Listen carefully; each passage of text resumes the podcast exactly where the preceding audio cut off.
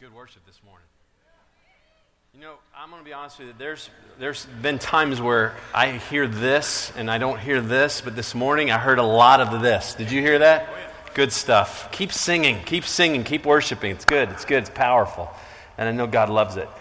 Hey, I want to tell you about something um, as you are turning in your Bibles to Matthew 1. I want to tell you about something that's coming up. We have several things that. Uh, Paul will be talking about at the end of the service, but I want to tell you about something coming up January the 5th.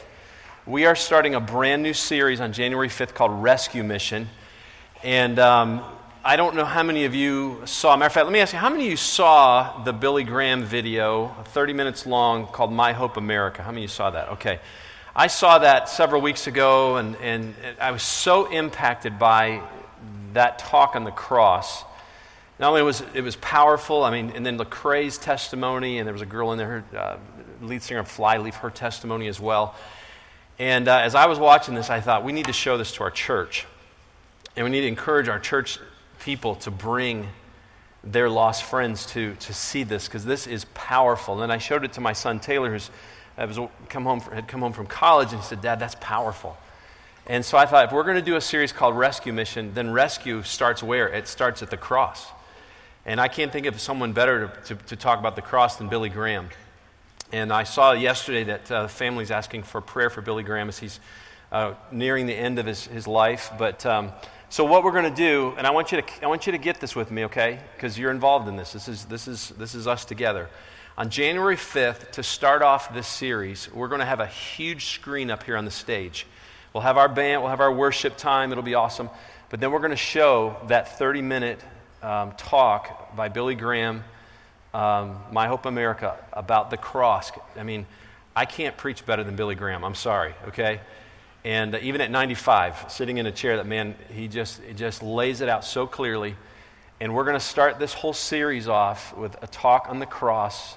And then we're going to have a good old fashioned stand up and come down forward salvation moment at the end of the service, all right? We're going to get our Baptists on a little bit, all right, for all of you who are maybe a little bit Methodist or Presbyterian or whatever, okay? You'll just have to bear with us. But um, so we're going to have a just as I am, come forward, receive Jesus. So what does that mean? It means bring your friends. That January 5th, we want you to bring your friends next weekend. It's Christmas Eve, and people will come with you to church on Christmas. Christmas and Easter, CEOs, Christmas and Easter only. All right? But listen, we want, to, we want you to get them in January 5th. And we're going to, again, we're going to have a huge screen. We're going to show this. Um, and we think it's going to be a great opportunity to see people come to Christ. So you be thinking and praying about not only who you're going to bring to Christmas, but also who you're going to have with you here to watch that with us on January 5th. All right, to start off our rescue mission series talking about the cross.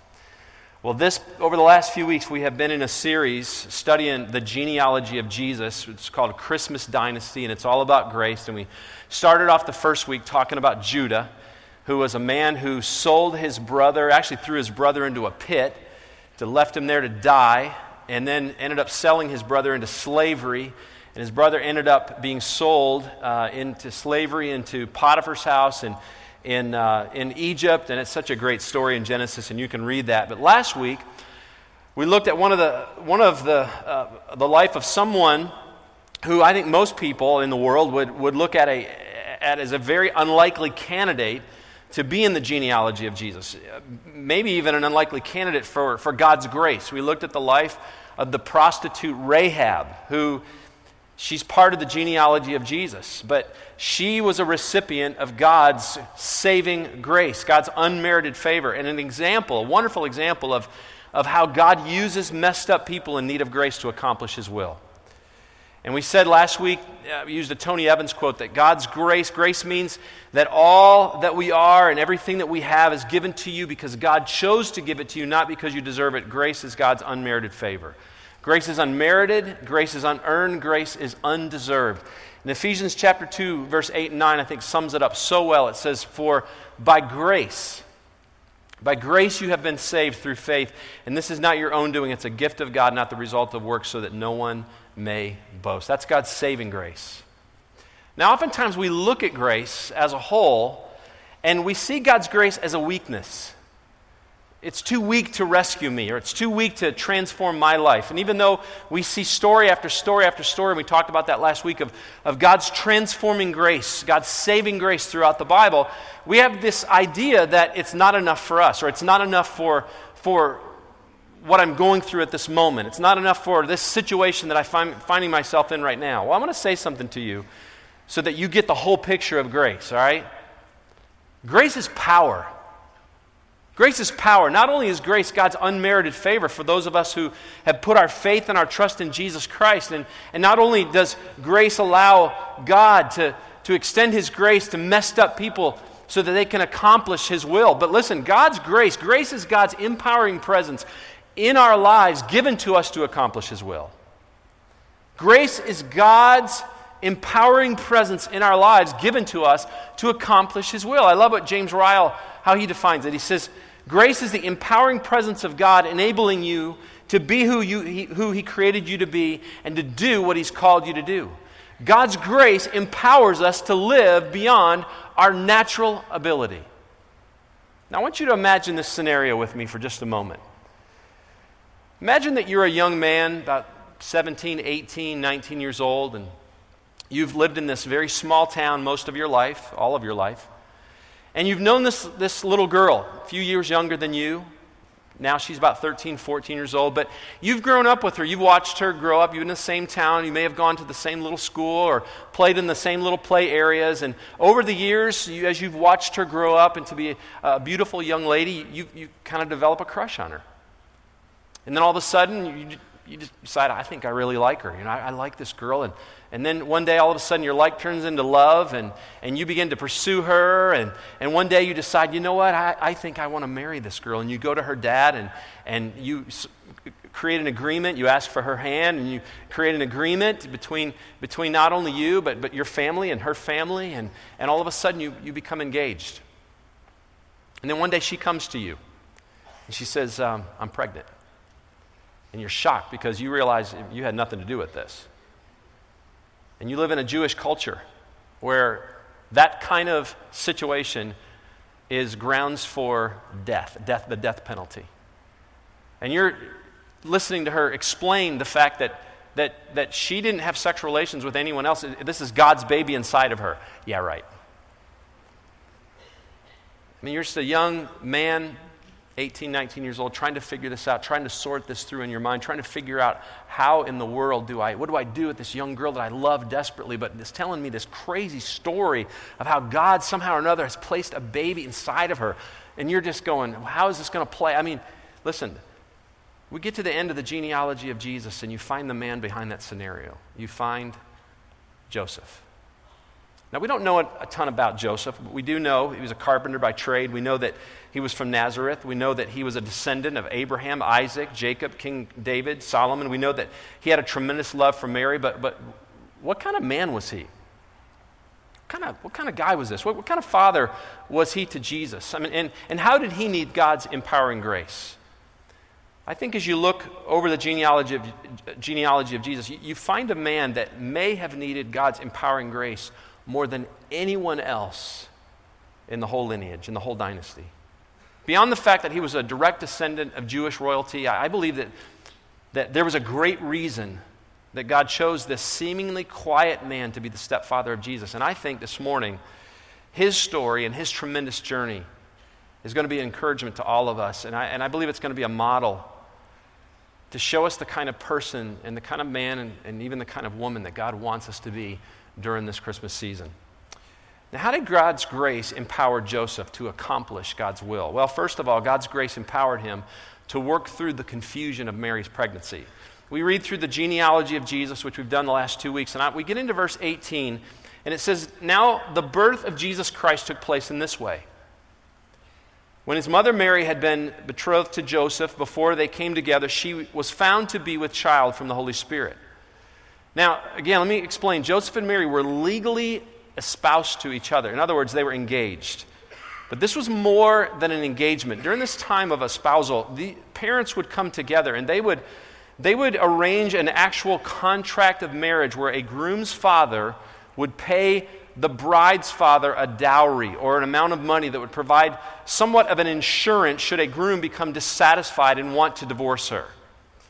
And although there was an espousal, uh, was, uh, the spousal was a legal contract, the couple had to wait a year okay, until the official wedding ceremony before they could have sexual relations. The spousal period was a time of testing. It was a time for the couple to prove their fidelity and, and their devotion to one another. So you, you can imagine the problem that existed when it appeared that Mary had violated that trust and had become pregnant. It threw Joseph into a great dilemma. Imagine the, con- the conversation that took place between Mary and Joseph the, the, the, the, doubt that Joseph must have had towards Mary's story. And, and, and, and all of a sudden, the, the overwhelming feeling of, of realizing on Joseph's part what this meant for Mary and what it was going to mean for his family. And not only that, for Mary's family. I mean, because sexual unfaithfulness during an engagement period was considered adultery. Under Mosaic law, it carried with it the death penalty by stoning. This is, a, this is a young lady that Joseph loves.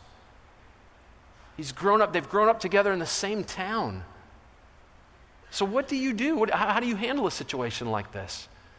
Well, God's grace empowered Joseph to be filled with compassion towards Mary. In verse 19, it says, And her husband Joseph, being a just man and unwilling to put her to shame, resolved to divorce her quietly.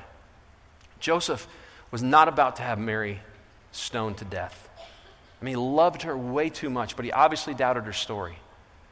So he decided that he would end his commitment to her by privately divorcing her. Even when it, it, appeared that she was unfaithful to him, Joseph still had a ton of compassion for Mary. Rather than expose her to public shame and, and disgrace, Joseph decides to, the Bible says, divorce her privately. Now, to me, that says a whole lot about what kind of man this, this Joseph was. This whole incident was, was probably going to be a very embarrassing moment for Joseph. I mean, think about what, what people had to be thinking about Joseph as well. I mean, all of his, his buddies would know that this, this, either this girl had cheated on him and, and, and, and gotten, and, and gotten pregnant, or they would be thinking, yeah, Joseph, come on. We know, we know what you did here, pal. Or they, would, they, they were going to laugh at this seemingly ridiculous story of, of who Mary was claiming that the father of this baby was. And I would imagine Joseph was, was hating what was going on. I mean, this was about as a, big of a shot to Joseph's pride as you could possibly take, especially during this time period. I mean, guys, put yourself uh, for just a moment in Joseph's shoes. Most guys, I mean, probably would have told Mary to hit the road or they would have ordered her to be stoned.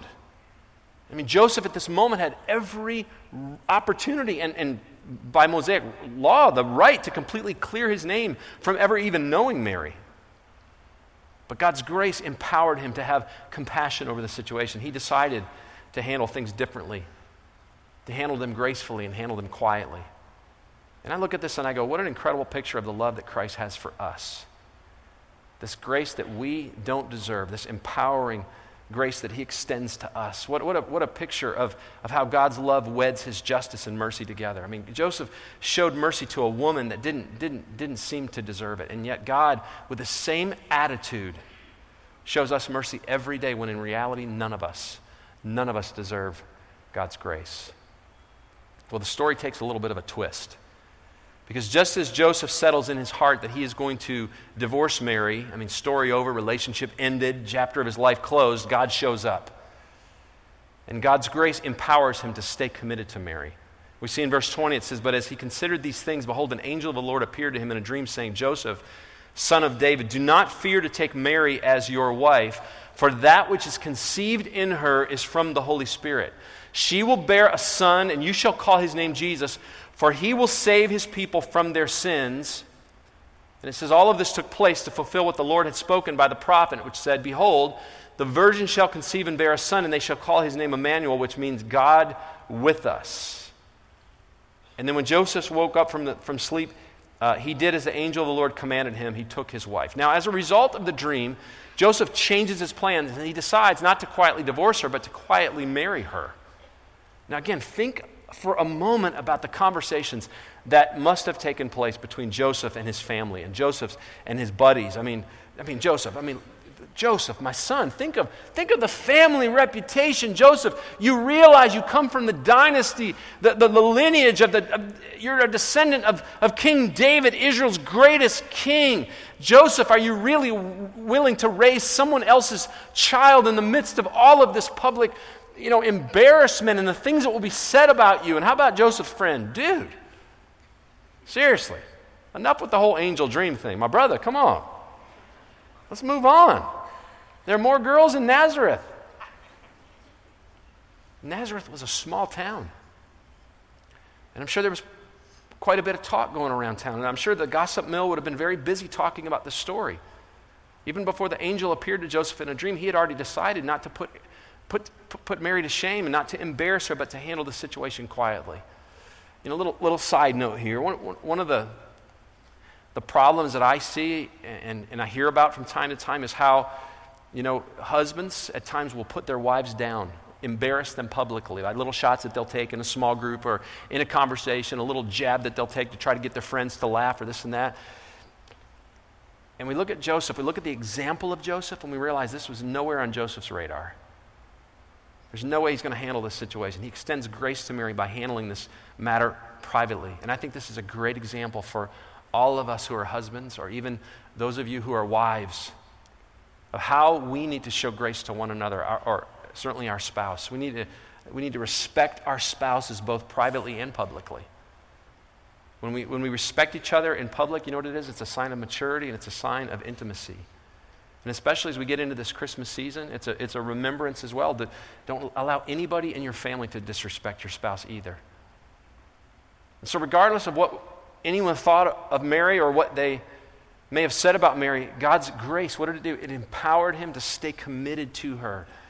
Joseph decided, I'm going to be all in when it comes to Mary. When it comes, uh, when it comes to this baby, I'm going to be all in. So rather than continuing to wait out this year long period of espousal, um, you know, with, jo- with Mary being pregnant, Joseph blows off all of the Jewish customs and he marries her right away. More than anything else, he was more concerned about Mary's well being and the well being of, of this unborn child than he was his own. You say, how is that? Well, his life was marked by a commitment to God. He was obedient to what God had asked him to do. And it cost him. No big wedding, plenty of gossip, plenty of embarrassment, possible disgrace to his family and to his friend, no, no year long uh, period to to prepare for a bride to be living in his home. I mean, he now has a pregnant wife carrying a child that is not his. And we find God's grace empowered him to live a life of consistency towards God. Look at verse 25. But he knew her not until she had given birth to a son, and he called his name Jesus. It's amazing and interesting. He says he knew, he knew her not, all right? Out of respect to Mary and to God, Joseph chose not to have sexual relations with Mary until after the baby was born. I want to I wanna give you just a picture of how Joseph's life was marked with consistency.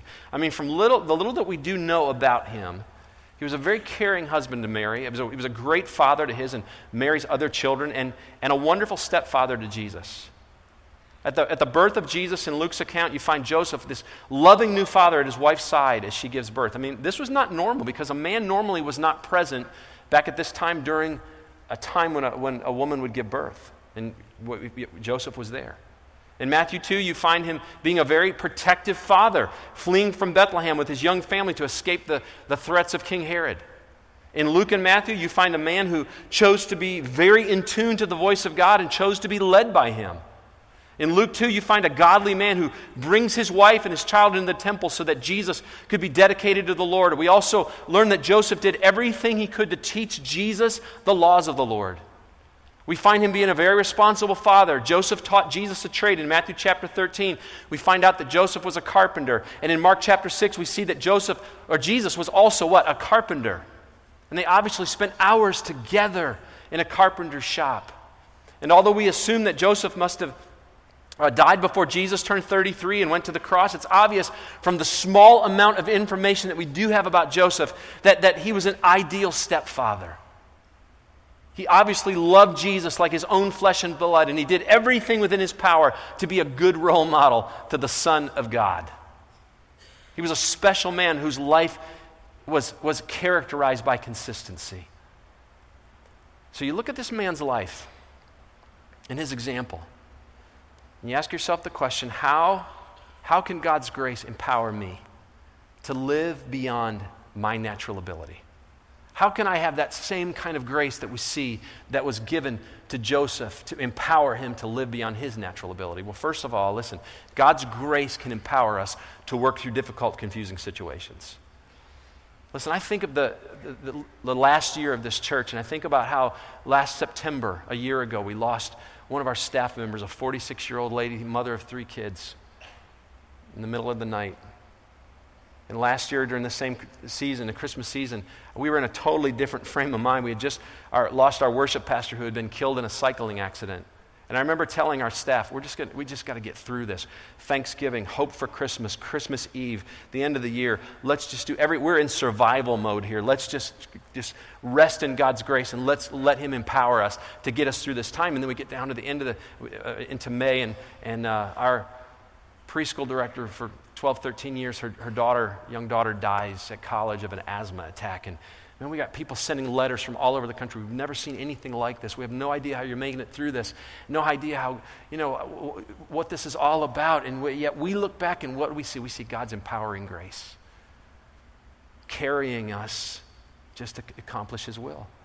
We have a young girl in our church right now who's a middle school girl at lost Mountain Middle School, Maddie Harris, who has, they just found out before Thanksgiving that her, she has cancer in her leg.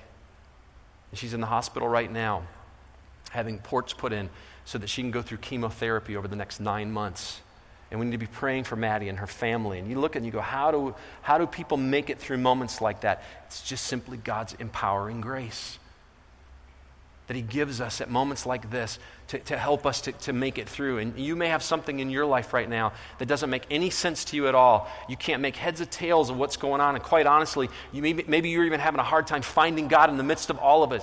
And as much as we may not like it, listen, God allows us and He allows things like this to come into our lives to build us up and to refine us to become more like Him, to become better people, to become more usable to Him here on this earth. God gives us His empowering grace to empower us us to do His will, to accomplish His will here on this earth. I mentioned last week, but it's worth repeating again. The Apostle Paul, when you, you get into 2 Corinthians chapter 12, and we find him wrestling with some ailment. He calls it a thorn in the flesh. In the Bible, it was real not, not real clear about what it is. But Paul makes it clear. I, Satan, I received this from Satan, a thorn in the flesh. And he says, I begged God three times to take it away, and he didn't do it. Instead, Here's how God responded to me He said, My grace is sufficient for you, for my power is made perfect in weakness. And I love Paul's response. He says, Therefore, God, if you're not going to take it away, God, if you're going to let me go through this, I will boast all the more gladly of my weakness so that the power of Christ might rest upon me. I love what Max Lucado says. He says, Grace doesn't promise the absence of struggle, but the presence of God. Grace doesn't promise the absence of struggle, but the presence of God. The second thing is God's grace can empower us to be compassionate towards those who hurt us. James chapter 4, verse 6 says, But he gives, listen to this, more grace. He gives more grace. Therefore, it says, God opposes the proud, but gives grace to the humble. When we find ourselves in a difficult, confusing situation, or we find ourselves in a moment where someone is hurting us, or we find ourselves in a moment where we've been misunderstood, or someone is attacking us, you know what we need? What, you know what we need? We need, we need grace, don't we? We desperately need grace. We need it for ourselves, but we need it for others so we don't knock their block off. And where do we find God's grace to be compassionate to the, towards those that hurt us? We find it through humility. James says, humble yourselves. You're like, what? That's counterintuitive to everything that I feel inside of me and what I want to do at a moment when someone misunderstands me, someone is attacking me, someone is hurting me. But what happens when we humble ourselves? James says God gives us more grace. Not just grace, but He gives us more grace. And too often, what do, what do we do when we find ourselves in hurtful situations? What do we do when we find ourselves being attacked? Let me tell you what we do. Get me to Facebook quickly. I got something I need to say. Where's my Twitter? All right? I've got some things I need to tweet. I have a picture I want to put on Instagram right now to show how I feel. I mean, that's what we do. Our natural instinct is to go and to get that person back, to retaliate, to attack them, to tell them a piece of our mind. We, I mean, something for you. We respond in what? Pride. And James says, God opposes the proud. Here's what I want in the midst of difficult, confusing circumstances. Here's what I want when I feel misunderstood. Here's what I want when people are attacking me. I want God's presence. I want God's empowering grace. And yet, when I respond to my situation with pride, I get neither. I actually end up with God opposing me. Think about this for a moment. The hand of the God of the universe at a moment when you need Him most opposing you. Ouch.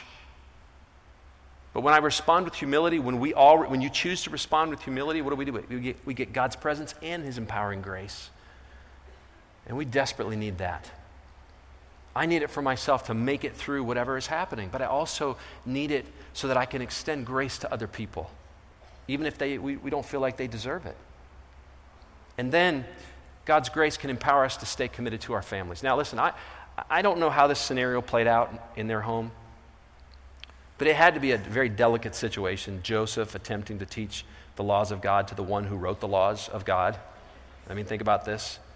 Dad, you messed up. When I wrote that, here's what I, here's, what I meant. I'm sorry, Jesus. I, you know, trying, just trying to get it in your mind, son, you know. But God knew exactly what he was doing.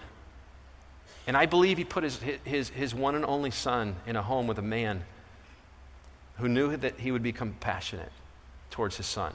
Because remember, Jesus was fully God, but he was also fully human. And he put him in a home with a man who would protect him and love him because he was a, he was a boy, he was a baby in, in Joseph's home.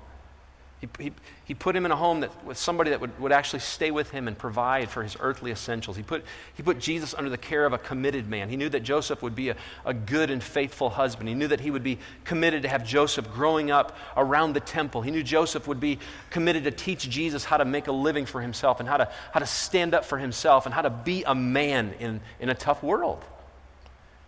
Now, in Jewish custom, a boy becomes a man at the age of what? 13. And God thought it was important to place his young son, his only son, with a man that he could that Jesus could count on when he was a child. We know that Joseph was in Jesus' life until at least the age of 12. Because when we get into Luke chapter 2, we see Jesus and we see Joseph and Mary coming into the temple together.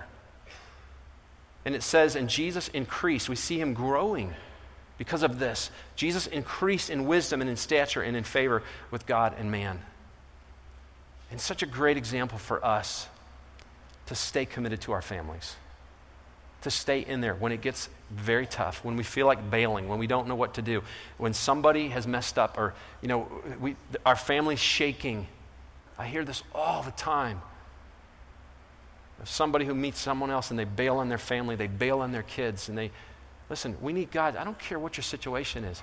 God's empowering grace allows us, empowers us to stay committed to our families committed to our kids, even when they're going wayward, committed to, to our friends that, that we might be struggling with. And then God's grace can empower us to stay consistent in our walk with Christ. Titus 2, verse 11 says, For the grace of God has been ve- revealed, bringing salvation to all people. And we, listen, we are instructed to turn from godless living and sinful pleasures. We should live in this evil world with wisdom and righteousness and devotion to God while we look forward with hope to that wonderful day when the glory of our great God and Savior, Jesus Christ, will be revealed. Verse 14 now, he gave his life to free us from every kind of sin, to cleanse us, and to make us his very own people, totally committed to doing good deeds. Paul says to Titus, he says, Listen, we've been instructed to turn from godless living and sinful pleasures. Now, how do, we, how do we do this in a world that is constantly pulling us away from God, constantly pulling us towards godless living and sinful pleasures? Look at verse, look at verse 14 again. It says, He gave His life to free us from every kind of sin, to cleanse us and to make us, his very own people, totally committed to doing good deeds. Now, what does that mean? Well, it means that, that we can be consistent in our walk with Christ because we're no longer slaves to sin. Because of the death of Jesus, we've been set free. It doesn't, it doesn't mean that we're not going to sin because we're still wrestling with the flesh. We're still being pulled in by this world that's out here. But it does mean that we're no longer under the control of sin's power. And I love what Romans chapter 6 verse 14 says. It says, "Sin is no longer your master." Sin is no longer your master, for you are no longer you, you no longer live under the requirements of the law. Instead, you live under the freedom of God's what? Of God's, say it with me, God's grace. Listen, you're not just a recipient of God's unmerited favor. If you've received God's saving grace, you're not just the recipient of God's unmerited favor, but you are the beneficiary of God's empowering grace. And because of that, you've been empowered to work through difficult, confusing situations.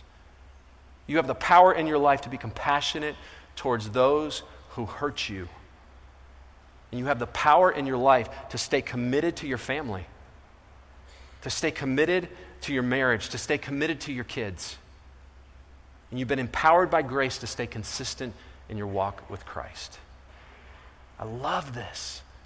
Saving grace on one side, God's empowering grace over here. What a beautiful picture of the whole thing. And we see people throughout the Bible experiencing God's saving grace, being empowered by God's empowering grace to both what? To accomplish His will. That's what we've been given. And I love this picture of grace. And that's the kind of, because we've received this kind of grace, we can extend that kind of grace. Not saving grace, but we can extend grace to other people who need it desperately. Only God can extend saving grace. And for some of you this morning, that's the kind of grace that you need. You need to receive at this very moment a grace that you do not deserve, but that can be received by faith putting your faith and your trust in Jesus Christ alone to be your personal Savior. You need salvation. Salvation from this life and all the troubles in this life, salvation from an eternity with, without God, and salvation from your sin, and salvation from being spiritually dead. Listen, we don't, the world doesn't have a sin problem, they have a dead problem. And some of you in this room, you may find yourself at this moment where you're realizing. I need forgiveness. I need salvation. I need to be freed up from sin. I need, but I need to be made spiritually alive. And God extends that kind of grace to you, totally undeserved. And you can receive it as a free gift through faith. I want us to bow our heads for a moment. If that's who you are, and you've never trusted Jesus Christ to be your personal Savior, I want to extend God's offer to you and just pray with me at this moment. Just say, Lord, at this very moment, I, Lord, by grace through faith, receive your salvation. And Lord, I want you to know, Lord, I am sorry for my sins. I'm sorry that I have turned my back on you. I'm sorry that I've rejected you, Lord. And at this very moment, Lord, I repent of that and I ask you to be my Savior. I receive your free gift of salvation and I ask you, Lord, to be the Lord of my life. And I realize, Lord, there's nothing I can do to earn this. It's totally undeserved, it's unmerited. But Lord, I receive it. And I pray that you'll show me what to do next. Father, thank you. You just prayed that prayer with me with head still bowed for just a moment. I want you to take out your connection, get connected card, fill it out, give us your information. Check on there this morning. I prayed to receive Jesus Christ as my Savior. Take it to the Help Center out in the atrium because we want to help you to get connected, but also to take your next step in your relationship with Jesus Christ. For the rest of you, I want you to stand just real quietly.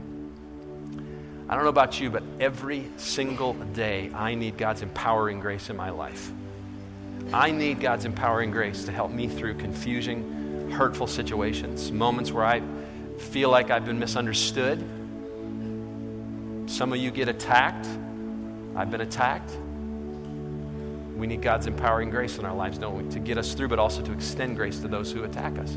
We need God's empowering grace that, that, will, that will help us to show compassion towards those people. We need God's empowering grace to stay committed to our commitments, to our families, to our marriages, to our kids. when a world that's out there with a more than 50% divorce rate that's pulling us every which way and there's all kinds of temptations, what do we need? We, we need God's empowering grace. And it's there. And we need God's empowering grace to help us to stay consistent in our walk with Christ. And that's available to us every single moment of every single day. Let's thank the Lord for His grace. Father, thank you for that kind of grace. Thank you for your saving grace, but Lord, I thank you for your empowering grace, your strengthening grace that, uh, Lord, allows us to walk through this life empowered to live beyond our own ability. Thank you for this, this complete picture of grace. May we, Lord, truly understand it's not weakness. It's not, Lord. Lord, it's, it's power in our lives, and we thank you for it. So, with our heads bowed, Lord, just in a time of worship, here's what we want to sing to you, Lord. This is a, is a time of worship, Lord. I'm going to sing Grace, grace, God's grace, grace that will pardon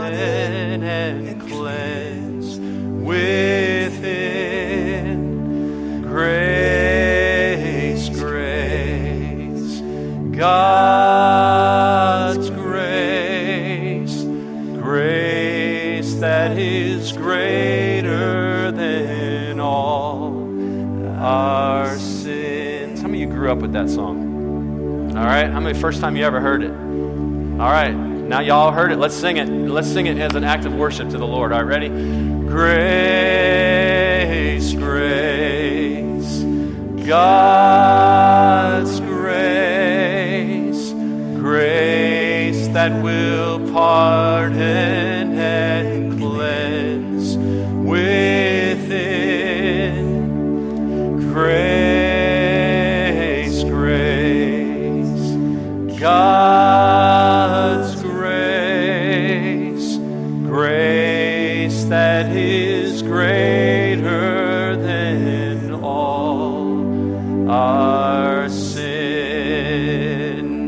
everybody said together? Amen. That's good stuff.